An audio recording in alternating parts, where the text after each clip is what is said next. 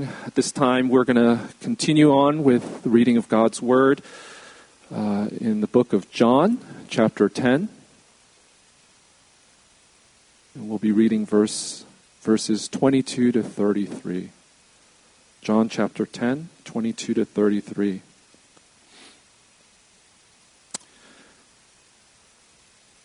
At that time, the feast of dedication took place at Jerusalem. It was winter and Jesus was walking in the temple in the colonnade of Solomon. So the Jews gathered around him and said to him, How long will you keep us in suspense? If you are the Christ, tell us plainly. Jesus answered them, I told you, and you do not believe. The works that I do in my Father's name bear witness about me, but you do not believe because you are not among my sheep. My sheep hear my voice, and I know them, and they follow me. I give them eternal life, and they will never perish, and no one will snatch them out of my hand. My Father who has given them to me is greater than all, and no one is able to snatch them out of the Father's hand. I and the Father are one. The Jews picked up stones again to stone him. Jesus answered them, I have shown you many good works from the Father. For which of them are you going to stone me? The Jews answered him, It is not for a good work that we are going to stone you, but for blasphemy, because you, being a man, make yourself God. Is the word of God. Thank you, Ted. Special thanks this morning to our AV team, to Kevin Lee and Kat Lou, and also uh, Ryan and uh, Edwin for helping us out this morning, and Danny for leading us in praise. We're thankful for all who a, are able to help us with this non essential service of providing the essential word of the Lord to you. And we're thankful, most of all, for the opportunity to hear the word of the Lord and to behold the beauty of our Savior and his love for us through his word. So, would you join me at this time as we come to him in prayer? Lord Jesus, we thank you for who you are and for your kindness and mercy in coming into our darkness and coming into a fallen world that is filled with wickedness and evil and disease, and for coming to people who could not see because of our pride and our idolatry and sin. And yet, you loved us and you entered into our darkness and you opened our eyes and you enabled us to see that you indeed are the Good Shepherd, that you and the Father are one and that your love for us is something that this world cannot offer. That your holy love is such that you laid down your life for the sake of your sheep, so that you might bear the wrath of the fathers, so that you might bear the burden of the Father's wrath for sin in our place, and so that we might go free and that we might become righteous, even as you bore our sins. So, Lord, we want to thank you for what you have done. We want to thank you for what you do, and we want to thank you for what you are continuing to do, that you indeed are our good shepherd, the good shepherd, who loves and cares for us perfectly. And Lord Jesus, we confess at times it's hard to see. And especially at this time and this moment, as Danny has mentioned, when uh, for many they've lost their jobs, for many they are unable to see their loved ones, for many uh, they have family members or friends who are either sick or in difficult circumstances, and the simplest act of giving these family and friends a hug or being close to them at this time, in many ways, has been taken away. Lord Jesus, it's hard at these times to remember or to see that indeed you are present, indeed you are king, indeed you are shepherding, and indeed you are doing something good. And so we just ask, Lord Jesus, through your word, would you give us the faith we need? Would you open our eyes? Would you enable us to see the chariots of fire that surround us? Would you enable us to see the magnitude and goodness of the love of the cross? That in the face of difficulties and adversities, Lord Jesus, what men mean for evil, you will turn to good, and you will triumph, and you will draw your people close to you. And you, O Lord, do all things well, and the gospel is the power of salvation for all men, for the Jew first, and also for the Greek. And to this end, Lord Jesus, we come to you and we pray for our nation. We pray for our leaders. We pray for President Trump. We pray for Governor Newsom.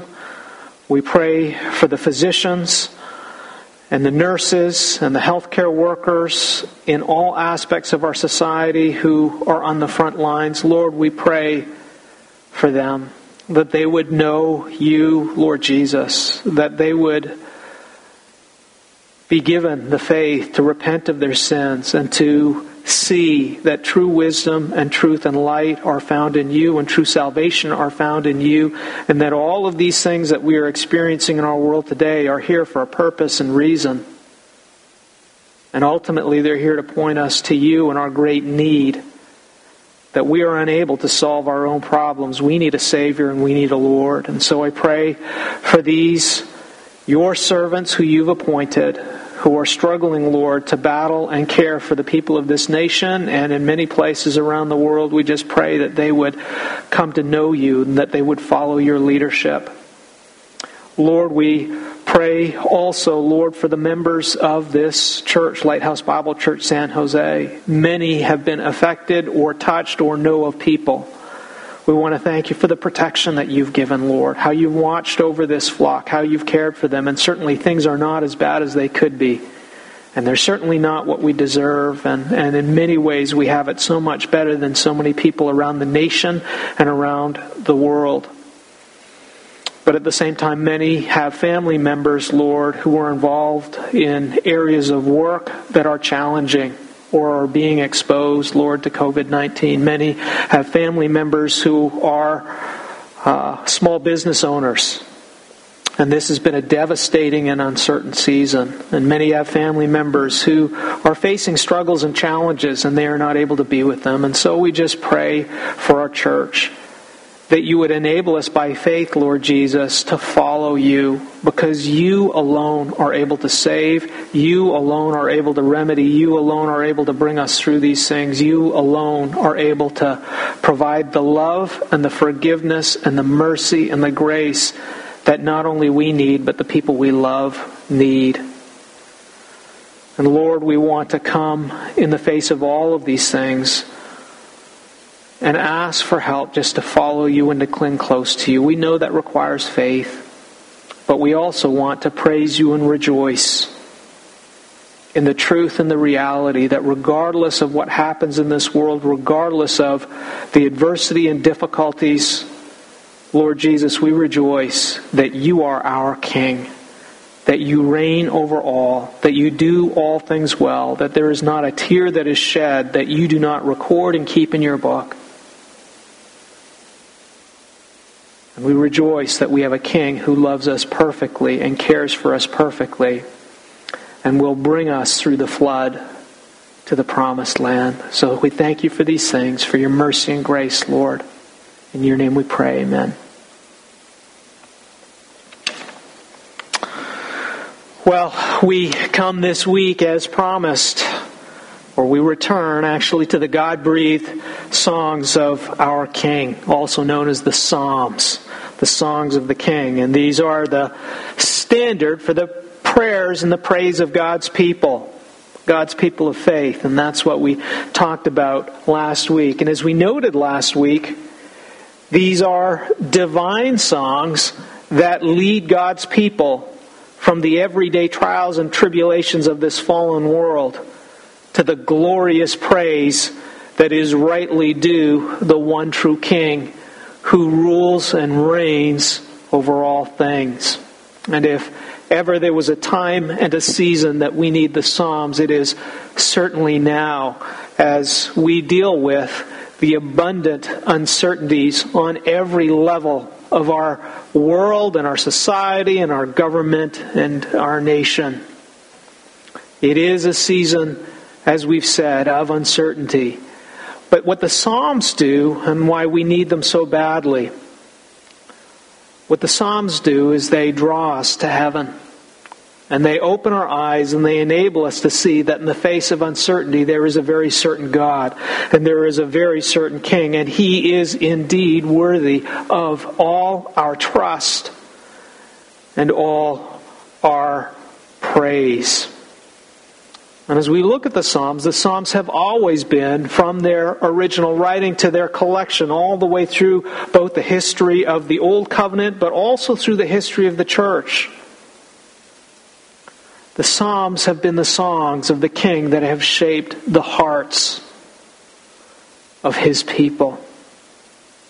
And they extend and bring prayer and praise to every aspect of our lives our marriages, our workplace our government, the world. As one 19th century Old Testament scholar writes, it's well over a hundred years ago, he writes, We cannot pray the Psalms without having our hearts opened, our affections enlarged, our thoughts drawn heavenward. We cannot pray the Psalms without having our hearts opened, our affections enlarged, our thoughts drawn heavenward. He who can pray them best is nearest to God, knows most of the Spirit of Christ, and is ripest for heaven.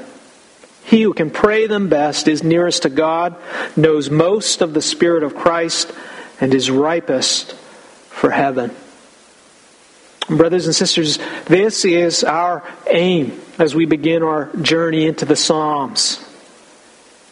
It's to allow the Lord, through His Word and through His Spirit, to prepare our hearts for heaven, which is what it has always, brothers and sisters, been about.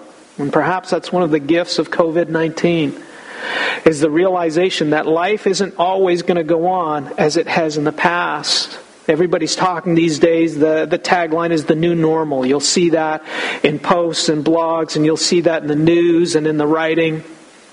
And I know the nation is divided. On the one hand, we have politicians and leaders who are promising that everything is going to return to normal and everything is going to be hunky dory in a month. And then we've got the experts and the medical experts and the scientists saying that this could last for the next 18 to 24 months and things will never be the same. But the blessing, brothers and sisters, that this has brought for us, and I don't want to diminish the suffering that has come in those who have lost loved ones. There's nothing that minimizes that loss. But in the bigger scheme of things, the Lord has brought this world to a halt. It's what Peter explained as in, in 1st and 2nd Peter as he talks about those who mock who mock the coming of Christ. And they say, Hasn't the world always gone on as it always has? Nothing's changed. Everything goes on. No big deal. We have our sports events. We have our annual dinners. We have our bonus checks. We have our shareholders' meetings. Life goes on. Christmas, Thanksgiving, New Year's, Christmas, Thanksgiving, New Year's. Things always go on. What a joke. When is your, when is your Savior coming? We've been waiting for 2,000 years. And Peter, in his letters to a church that is undergoing great persecution, reminds them of the flood and reminds them that there is a judgment that is coming and reminds them that people have said the same things always before God's hand of judgment has come and he has rescued his people. And the framework of what Jesus did before he left and was crucified on the cross was to prepare his disciples for his coming. Brothers and sisters, the word of the Lord has always been a preparation for God returning to take those who belong to Him and who trust in Him, to take them to Himself, even as He judges the world for its sin. And that is our intent as we come and study the Psalms. So that our hearts might be brought nearest to God, that we might know the Spirit of Christ, and that our hearts might be made ripe and prepared for the coming of our Lord and Savior and our King. And we do so this morning by coming to what is considered by many, arguably, the quintessential psalm, Psalm 23. And it is a psalm that you are all familiar with, a psalm of David that begins with the God breathed words, The Lord is my shepherd. Now, Psalm 23 is found not by accident in the first division or first of five books or divisions of the Psalms. And the first book or division of the Psalms is a collection of songs which are mostly attributed to the shepherd king of Israel, King David. And as you read through this first portion, which goes from Psalm 1 to Psalm 41, you will see that many of these Psalms record the struggles of King David's heart and his life. And I would encourage you to read 1st and 2nd Samuel because they provide the historical complement to many of these Psalms. And you will see as you read 1st and 2nd Samuel and as you read Psalm 1 through 41, you'll see that King David's life, though he is indeed the anointed, the chosen, the beloved, of the Lord, though he is a man after God's own heart, though he is the man who is set apart to be arguably before Jesus the greatest king of Israel, his life is not easy. His life is hardly what you would call a cakewalk. As you read through 1st and 2nd Samuel, his life is spent for the most part, on the run. Before he becomes king, but even after he becomes king. His life is filled with the betrayal of those who are closest to him, whether it's King Saul or his own son Absalom. His life is filled with opposition and heartbreak and adversity. And as you read through those Psalms, this first book, you're going to see firsthand the anguish, the fear, the anxiety, the adversity that fills his heart as even those who are closest to him, family members, break his heart. And yet, where David's life ends is in a place of praise and love and celebration of an unswerving trust in the Lord, who is his shepherd and his king. And we see, as David talks about the difficulties and adversities of his life, the reason for these difficulties and adversities is made clear right from the very beginning of Book 1, from Psalm 1 and the testimony of Psalms from the very, very beginning, from the very first Psalm. And I'm saying this because this is the context, because Psalm 23 comes right almost in the middle. Testimony of the Psalms from the beginning is that we live in a fallen and wicked world that hates and opposes the Lord, His Word, and His rule. We live in a fallen and wicked world that hates and opposes the Lord, His Word, and His sovereign rule, but also everything and everyone who belongs to the Lord. Psalm 1 divides a line. It's very clear. There's no blurry, well, I don't want to judge. I don't want to be unkind. No, Psalm 1, boom, line, down the middle, that there are two people and you're either with the Lord and you delight in His Word and you meditate on it day and night, or you're fools and scoffers and rebels who the Lord in the end is going to remove and judge. And, brothers and sisters, this is not just the Psalms. As we go through the scriptures, we see this over and over again. Jesus deals with this in John 15, where he begins talking to those who are abiding in him. And then the second half, very clear line those who hate him. And he explains to the disciples if they hated me, they're going to hate you. In many ways, John 15 is an expansion and a fulfillment of Psalm 1. We see the Apostle Paul is doing the same thing in Ephesians 6 when he says, We fight not against flesh and blood, but against powers and principalities. And he makes it clear to the saints in Ephesus that they are involved in a spiritual battle. The lines are drawn. And he explains the same thing to Timothy as he encourages Timothy as Timothy shepherds the church in Ephesus in 2 Timothy 3:12.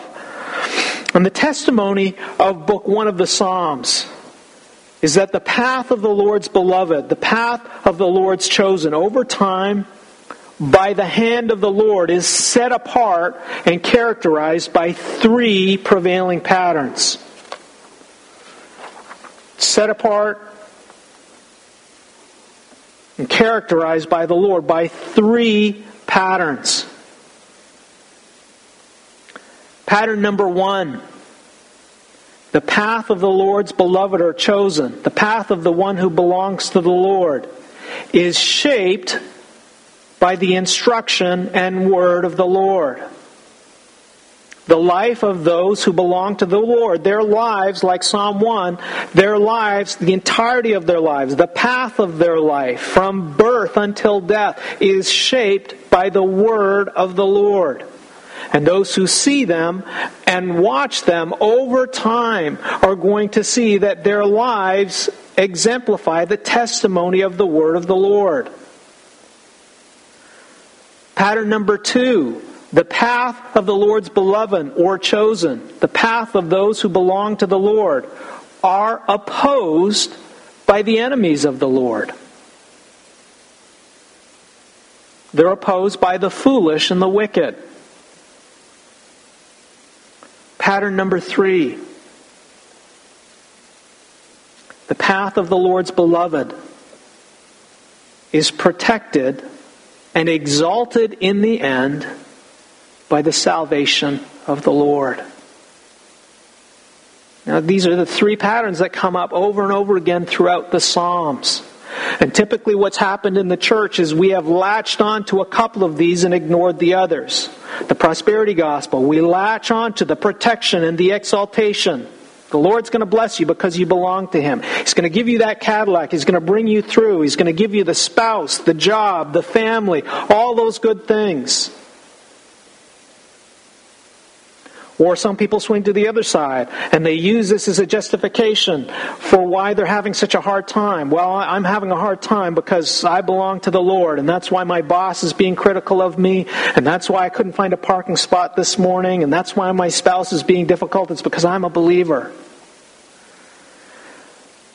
But the one frequently that most people sort of shuffle to the side and don't look at is the first one that those who belong to the Lord, the pattern of their life is a reflection of the Word of the Lord. It's shaped by the Word of the Lord. Blessed is the man who delights in the law of the Lord. On his law he meditates day and night. And as you go through the Psalms and you hear David shepherding in his own heart, what is demonstrated through the Psalms is all three of these are inseparable. And not surprisingly, as we come to the life of Jesus, you see these three patterns exemplified and fulfilled in the life of Jesus. A life that takes him to the cross, but also to the resurrection as well. A life that fulfills the word of the Lord, a life that receives incredible opposition by the enemies of the Lord, the fools and the wicked of this world, and a life that ultimately at the end is exalted by the salvation of the Lord. And, brothers and sisters, this is the life that Christ came to die to give to sinners like us.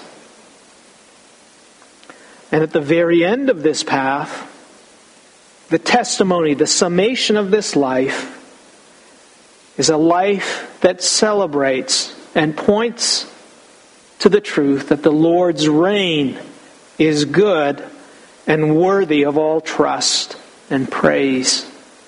The Lord's reign is good and worthy of all trust and praise. Brothers and sisters, that is the good news of the gospel. The good news of the gospel is yes, we live in a wicked world. Yes, there are evil people out there. Yes, people suffer. Yes, this is not the way the world should be because of sin. But the good news of the gospel is the Lord reigns. He is king. His word will not be stopped. He will save his people. No one will take them from his hand. He will bring them through the flood. He will bring them through the cross. He will bring them through the valley, and He will exalt them in His time and in His way. And all will see, and all will praise, and all will confess that Christ is Lord, the Lord is King, and that God is indeed who He says He is. A God who is worthy of all trust and praise. Now, brothers and sisters, this is the worldview, and this is the context for Psalm 23, a psalm that very frequently is a psalm that is given as comfort and encouragement, but many times is taken out of context.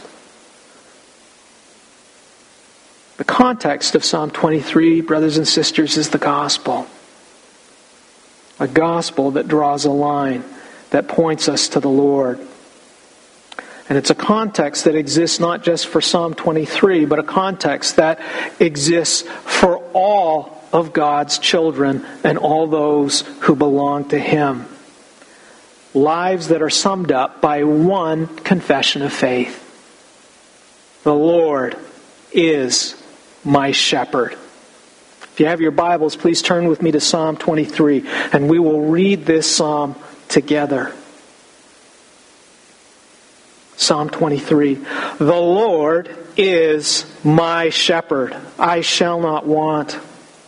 He makes me lie down in green pastures. He leads me beside still waters. He restores my soul. He leads me in paths of righteousness for His name's sake. Even though I walk through the valley of the shadow of death, I will fear no evil, for you are with me. Your rod and your staff, they comfort me. You prepare a table before me in the presence of my enemies. You anoint my head with oil. My cup overflows. Surely goodness and mercy shall follow me all the days of my life, and I shall dwell in the house of the Lord forever. This is the word of the Lord. If you turn a page back, you'll see that the psalm that precedes Psalm 23 is Psalm 22 a psalm or a song of lament that begins with the words, My God, my God, why have you forsaken me? Why are you so far from saving me from the words of my groaning? And then, if you go one psalm ahead, Psalm 24, the psalm that follows Psalm 23, it's a psalm that is a song of praise which ends with the words, The Lord of hosts he is King of glory, Selah. And we see connecting these two Psalms a, a, a, song of lament, of sorrow, of brokenness, and a song of praise of the Lord is the King of glory, the Lord of hosts. Connecting these two is Psalm 23. we see that Psalm 23 is a psalm that really connects David's life from these two points or two places the place of lament and sorrow to the place of praising the Lord of hosts as the King of glory. Psalm that moves King David from the problems and the afflictions of the righteous to the praise of the righteous. And so we see that what Psalm 23 is very much so. Psalm 23 is a most personal psalm of faith, a psalm of overwhelming confidence and trust in the Lord's perfect leadership and care for his sheep. Psalm 23 is a psalm of faith and confession, a psalm of faith and confidence in the Lord as the shepherd of King David's life. And, brothers and sisters, that is the truth that moves David from lament to praise. And that brings us to our first point this morning. Faith in the Lord as shepherd turns problems into praise. Faith in the Lord as shepherd turns problems into praise. Nowhere does the Lord promise his children an easy life in this fallen world. To the contrary, the Lord warns through the testimony of David in Psalm 34:19, "Many are the afflictions of the righteous. Many are the afflictions, not a few, many are the afflictions of the righteousness."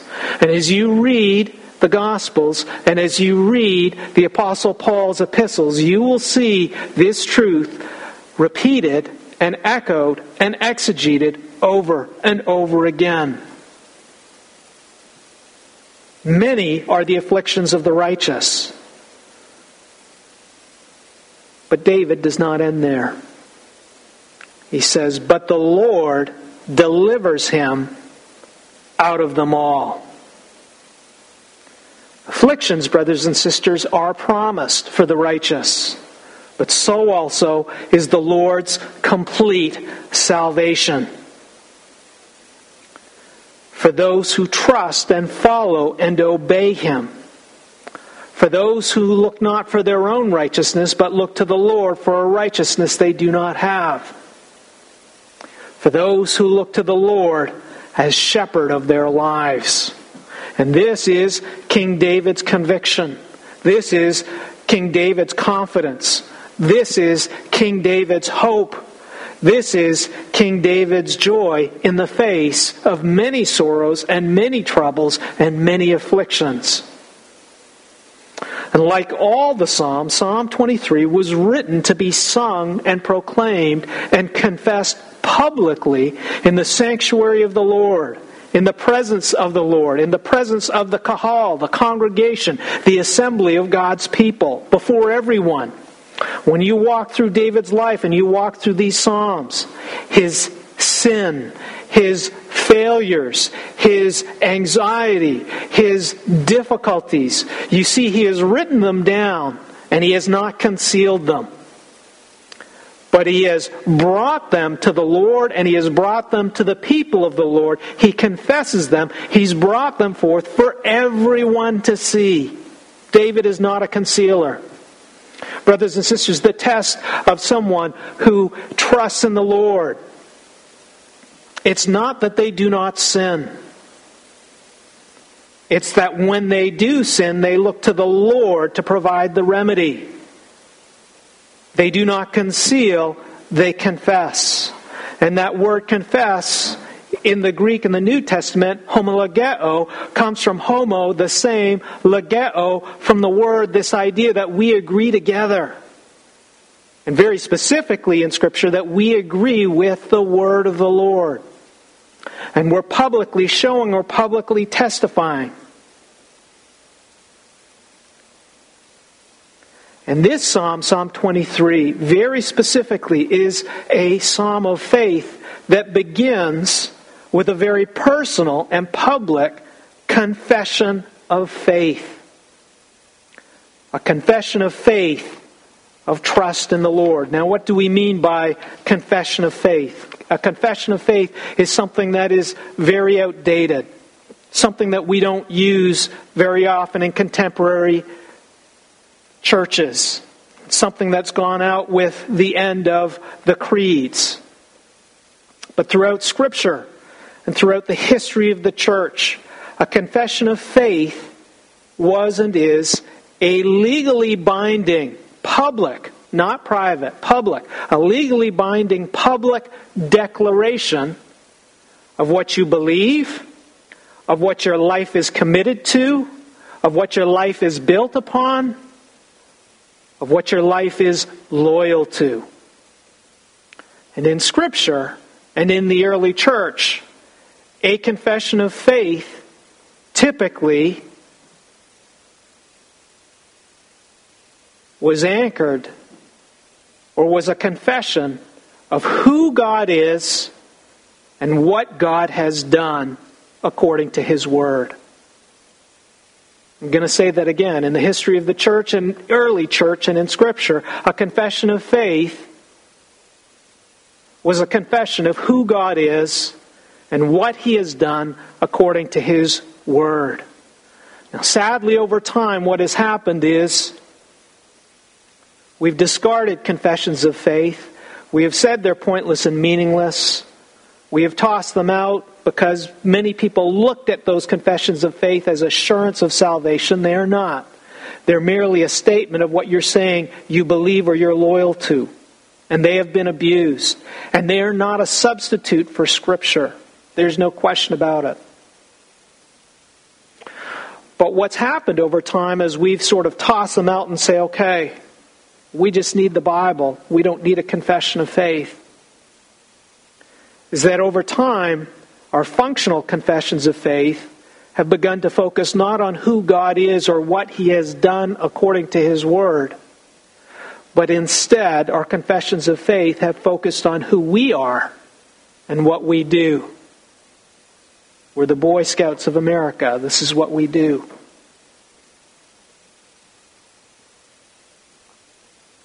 For King David, his confession of faith is his legally binding public declaration before the Lord and the people of God of what he believes, of what his life is built upon, and what his life is committed to. And what he believes and what he is committed to is not his education, his career, his accomplishment, or what he does for God in the sanctuary. It's not focused on what his mission is or what he is supposed to do as king. His confession of faith is a very simple conviction of who the Lord is and what he does according to his word. The Lord is my shepherd. That is King David's confession of faith brothers and sisters, as you go to the New Testament and you go to the Apostle Paul's epistles, if you want, you can refer to them as biblical counseling manuals. Many times they arise because there's a problem in the church. For the most part, most of his epistles begin with confessions of faith. Before he gets to telling you what you should do or how you should live, or how to fix your marriage, or what to do about your friends, or what to do about your sin. He begins with a confession of faith. Who he believes God is, what God has done. That's called the gospel.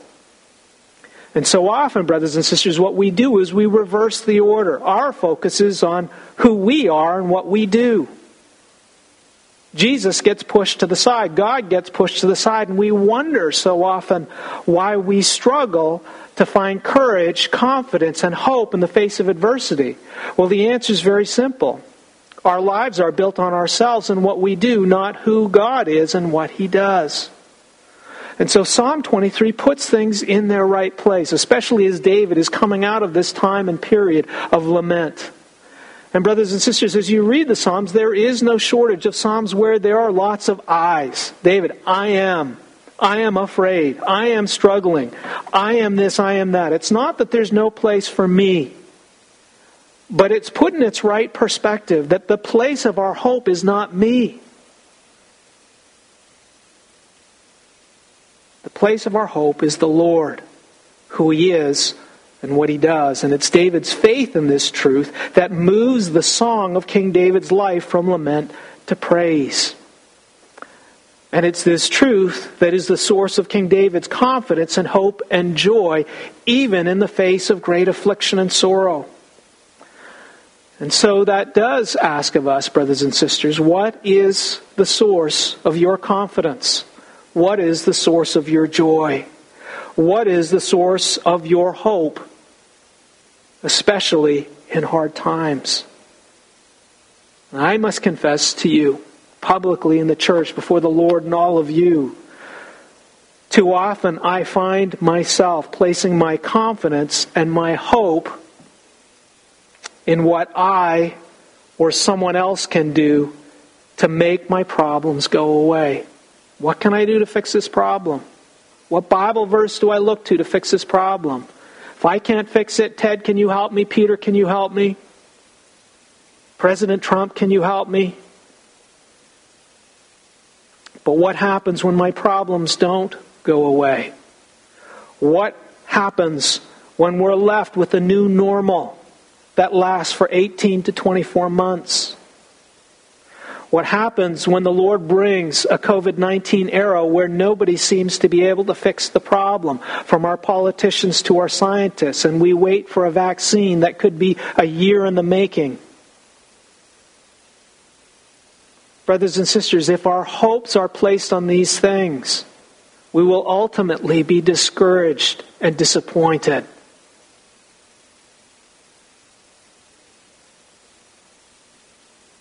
When these are the things we place our hope in, brothers and sisters, who we are and what we're able to do in our lives, our marriages, our families, lives quickly go from praise to lament and unchecked, they can become bitterness and resentment.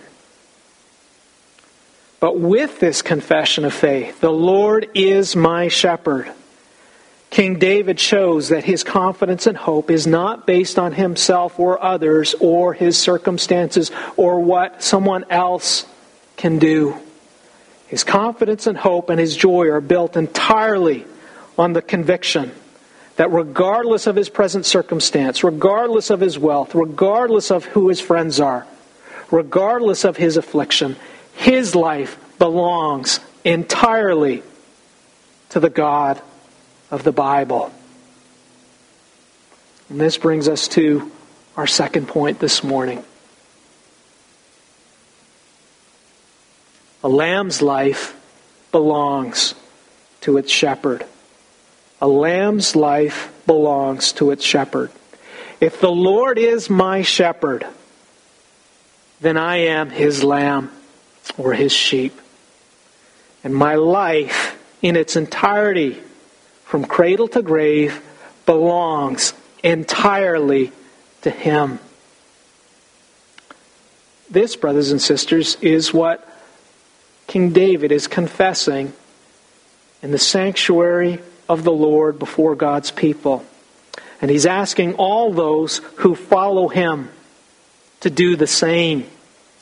If you're going to be my subject, if you're going to follow me as your shepherd, then the Lord is going to be your shepherd. And the word for Lord that begins this psalm, Yahweh, the Hebrew word, it is the holy and personal name of God, which means I am. It's the name that God revealed to Moses at the burning bush when he made Moses his prophet. And it is the covenant name God revealed to the children of Israel when he redeemed them out of slavery in Egypt and made them his covenant people. And it is the holy and personal covenant name God gives exclusively to those he has redeemed, to those who belong to him. Some of you call me Pastor Mark. It's the name that's used in the church. It's a name of endearment that carries the office that God has given me, the office of pastor, which means shepherd, but it's got my first name. And hopefully that suggests a relationship of love, a relationship of intimacy, a relationship of presence. Because when I go elsewhere, people will, refer to me as Dr. Chin. Or they'll refer to me as Pastor Chin, and they'll use my last name, and they'll use my formal name. But typically, it's only the people in our church who refer to me as Pastor Mark, that, that name, that intimate name that is given to those we love. And we see, to some extent, God is the generic name for the supreme creator and ruler of the universe. But Yahweh is this name as you go through the Torah, it's the name that God specifically gives to those He has redeemed, to those He set apart, to those who are going to be His children and His family, His sheep, those who belong to Him. And to call upon the name of the Lord,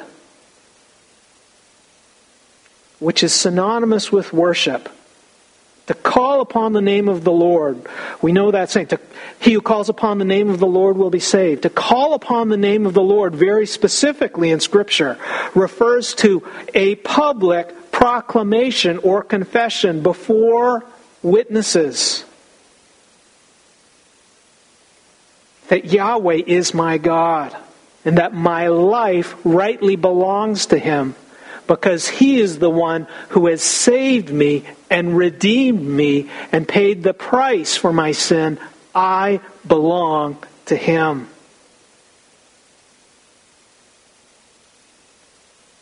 It's a testimony that Yahweh, the God of the Bible, is not only the creator of the universe, He is also my Redeemer and Savior and my Shepherd. And so we see this name that the Jewish scholars will not even pronounce. This is the name who King David publicly confesses and calls upon as his Lord and as his shepherd. Brothers and sisters, who do we call upon? Whose name do we call upon when we are in trouble? Whose name do we call upon when good things happen to us? Is it the God of the Bible or is it the God of my wishful thinking? I hear so often people using the name of the Lord. Well, He's my God too. I remember a sister. Maybe a sister, maybe not a sister. I was working as a physician. We came in. She was telling me how she smoked weed every night before she went to bed. And then she asked me if I could be her physician. And I said, I can't. I'm preparing to become a pastor. I'm only here part time. And she smiled at me and she said, He's my Savior too. I knew there was something different about you. And she went on to, to more or less say, You're my people. We belong together to the King. And I had the opportunity just to point her to the Lord and share the good news. And my hope you know, in, in these situations is that she would know the Lord. But, brothers and sisters, we have to step back and say, what is the testimony of our lives? Who are we calling out to? Whose name? Is it consistent with the word of the Lord? As King David publicly calls upon the name of the Lord and he confesses him as Lord, as his personal shepherd, in this statement, He's not simply referring to someone he's invented or come up with on his own. So often we hear believers coming in and they're in sin and they're saying, Yeah, but I'm good because God is gracious and He's merciful. That's the good news of the gospel. But that's not the God of the Bible. The God who we cherry pick certain verses to make us feel good about ourselves or to rationalize our lives. And that is not what King David is doing here. It's tempted for many to think that because King David was a shepherd from a nation of shepherds, here he's referring to the Lord as his shepherd based on his personal experience to give people a warm fuzzy. But if we use that reasoning, if King David had been a coach, he would say, The Lord is my coach. And if he was a physician, he would say, The Lord is my doctor. And if he was a janitor, he would say, The Lord is my janitor. Sadly, that is often the way we think about the Lord. We think about Him in terms of our personal experience or expectations, what I want for Him or what I've experienced in the past. And we see that many people struggle and they say, Well, I have a hard time trusting because I had an abusive father. And from there we go, and that's not to diminish abuse, but from there we go to changing the language of Scripture to make the language of God generic because we don't want to offend. And we shape God in the image of our experiences. We have others who say, Well, I have a hard time trusting church leadership because leaders have not been good to me in the past. Our experience. But, brothers and sisters, that is not what King David is doing here when he says, The Lord, Yahweh, is my shepherd. He's making a reference here with this confession of faith to the testimony of the word of the Lord. Throughout his word, the Lord calls all those who belong to him to know him and to understand him and to trust him, not based first and foremost on our personal experience or what we do. He calls those he has saved to know him, to understand him, to trust him, as he has revealed himself in his word. And this is what sets apart those who truly belong to the Lord to those who are just making up a God of their own imagination. And this is exactly what King David is confessing in this psalm. This is the source of King David's confidence and hope and joy and praise.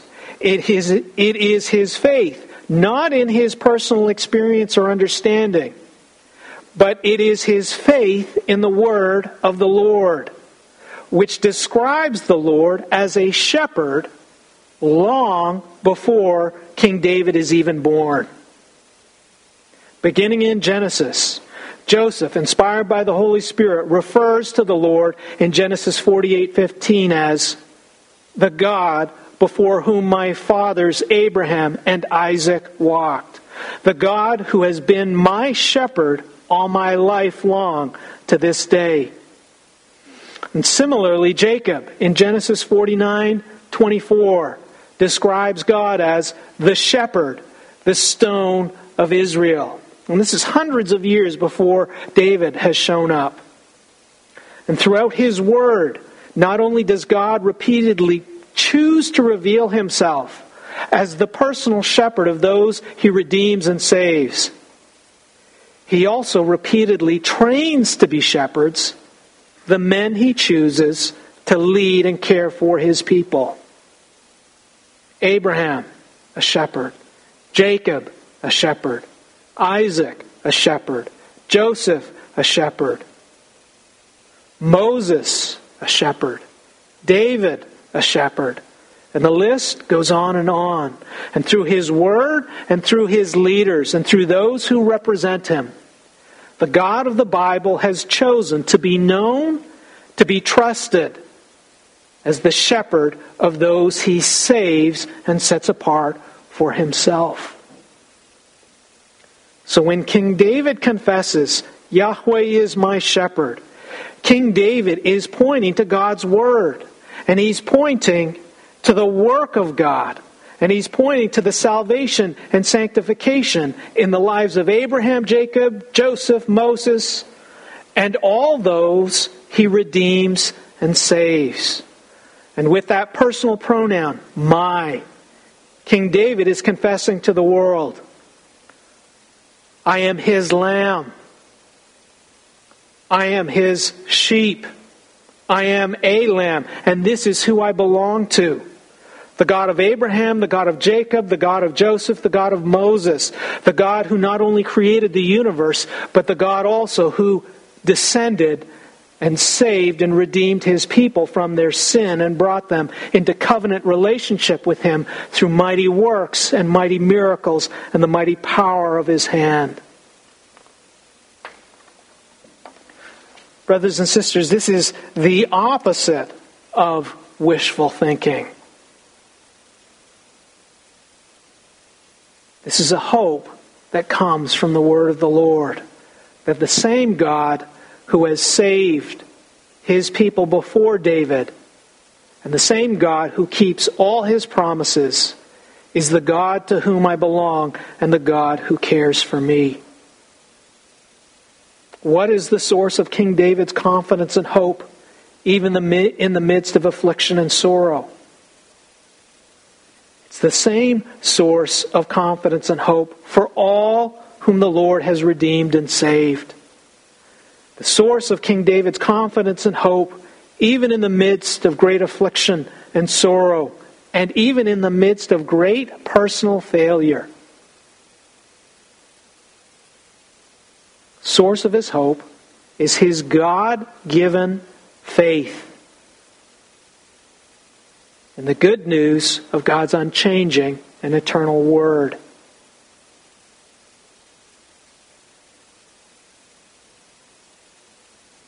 His God given faith in the good news of God's unchanging eternal word that David's life belongs entirely and always and forever to the God of the Bible.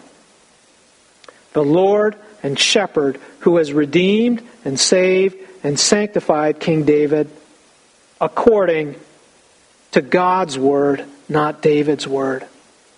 Psalm 1 Blessed is the man whose delight is in the law of the Lord. He meditates on it day and night. This is King David's joy and delight. It's the testimony of God's Word. And it's the testimony of God's Word that the Lord is not only the creator of the universe, but He is a good and perfect shepherd who cares perfectly for His people, and that He personally has saved King David.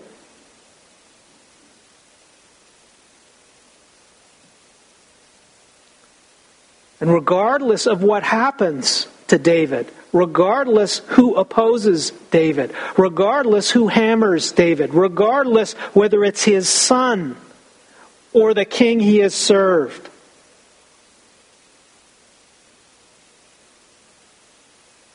Circumstances may change, brothers and sisters. Jobs may change, and they will. Church gatherings may change, and they will. Friends may change. Money will certainly change. This world will certainly change. But one thing for King David will never change because of the word of the Lord. And that is, he is a child of God. He is a lamb. And the entirety of his life belongs to the good and righteous and holy and gracious and merciful and loving God of the Bible. And this is King David's anchor in the storm. Yahweh is my shepherd. And it's because of this, King David goes on to say, I shall not want. And we will deal with what that means and what the rest of the psalm means next week. But King David will go on and talk about who the Lord is as shepherd and what he does. And this brings us to our final point this morning and our concluding point. The Lord is the good shepherd who cares perfectly for his sheep. And that's essentially what King David is saying when he says, I shall not want. The Hebrew word for shepherd, re'ai, comes from the Hebrew verb to graze or feed, and it suggests that the defining responsibility of a shepherd is twofold leading and feeding of the shepherd's sheep, where these two responsibilities, leading and feeding, are synonymous with the total care involved in raising sheep.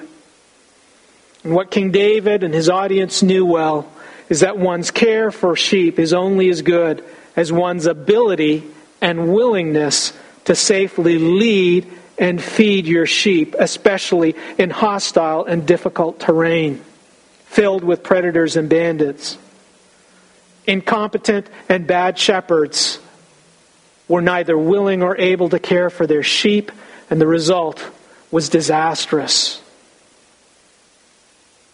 Ultimately, the well being of the sheep was not dependent on the terrain or the circumstances. Ultimately, the well being of the sheep is dependent on the quality of the shepherd. And when King David here publicly confesses in verse 1 The Lord is my shepherd, I shall not want, what he's saying is because of who the Lord is and what he does according to his word. There is no better shepherd than the Lord. There is no better care. I need not worry. I need not be afraid. I need not be anxious, nighttime or daytime.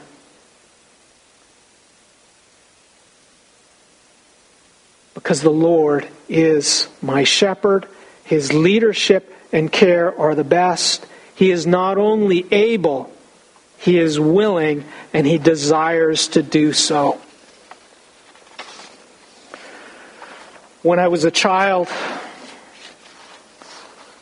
we would do these long trips. It was the era of long road trips. And we would drive these huge distances to get to the promised land, Disney World. So we would drive from Toronto, three day trip, down to the promised land, Disney World. My father would drive three days, 12 hours. Sometimes There were difficult circumstances. Sometimes the places we went through, they weren't too crazy about Chinese people. And I remember one time being in a restaurant where our parents said to us, We need to leave. Why? What's going on? Oh, no, we need to leave. And out we went. And there were other times driving with my family where we'd be driving at night, or we'd be driving through places that were strange or difficult. But as a child, I never worried, carried on with my brother in the back seat of the car, joked, laughed, whatever. Why? Because my dad was driving, and I knew my dad loved me, and I knew he cared for me well. And at the end of the day, whether it was nighttime, daytime, whether we were in a sketchy restaurant where they weren't crazy about Chinese folks. It didn't matter. I didn't need to worry. I didn't need to be afraid. I lacked for nothing because my father was driving the car and I belonged to him. Brothers and sisters, it raises the question for us who are you following? Who are you trusting? Who are you obeying? Who is your shepherd? Who does your life belong to? When we come to John chapter 10, Jesus makes it very clear. He says, John 10 11, I am the good shepherd. And the Lord Jesus, when he says, I am, it's one of his I am statements. I am the good shepherd. He's saying what David is writing about in Psalm 23, he's writing about me. Then he goes on to say, The good shepherd lays down his life for his sheep. Brothers and sisters, if Jesus is your shepherd, you have every reason to celebrate, regardless of the circumstance. Doesn't mean your life isn't hard. Doesn't mean you don't cry. Doesn't mean that there are not difficulties. Doesn't mean that you have everything that you think you need or want. But it does mean you have reason to rejoice and praise, that your story is not over, and that the end of your story is going to be one that is going to praise the Lord, and that what men mean for evil, God means for good, and He will bring it to the salvation and end that brings glory to His name. But that, brothers and sisters, requires faith in the Lord. But as we read our scriptures, we see that affliction comes, and what affliction does in our lives is it gives God the opportunity to show us how great He really is, how much He loves us, how much He sustains us, and how greater He is than our own sin and our own ability to save ourselves. Brothers and sisters, what a hope and an anchor in the storm. But Jesus also says in verse 27, John 10 27, He says, My sheep hear my voice, and I know them, and they follow me. My sheep hear my voice, and I know them, and they follow me. And here Jesus balances out the hope of Him being our shepherd with the call and the question Are you really my sheep? And He provides objective criteria of how we can know are we truly His sheep?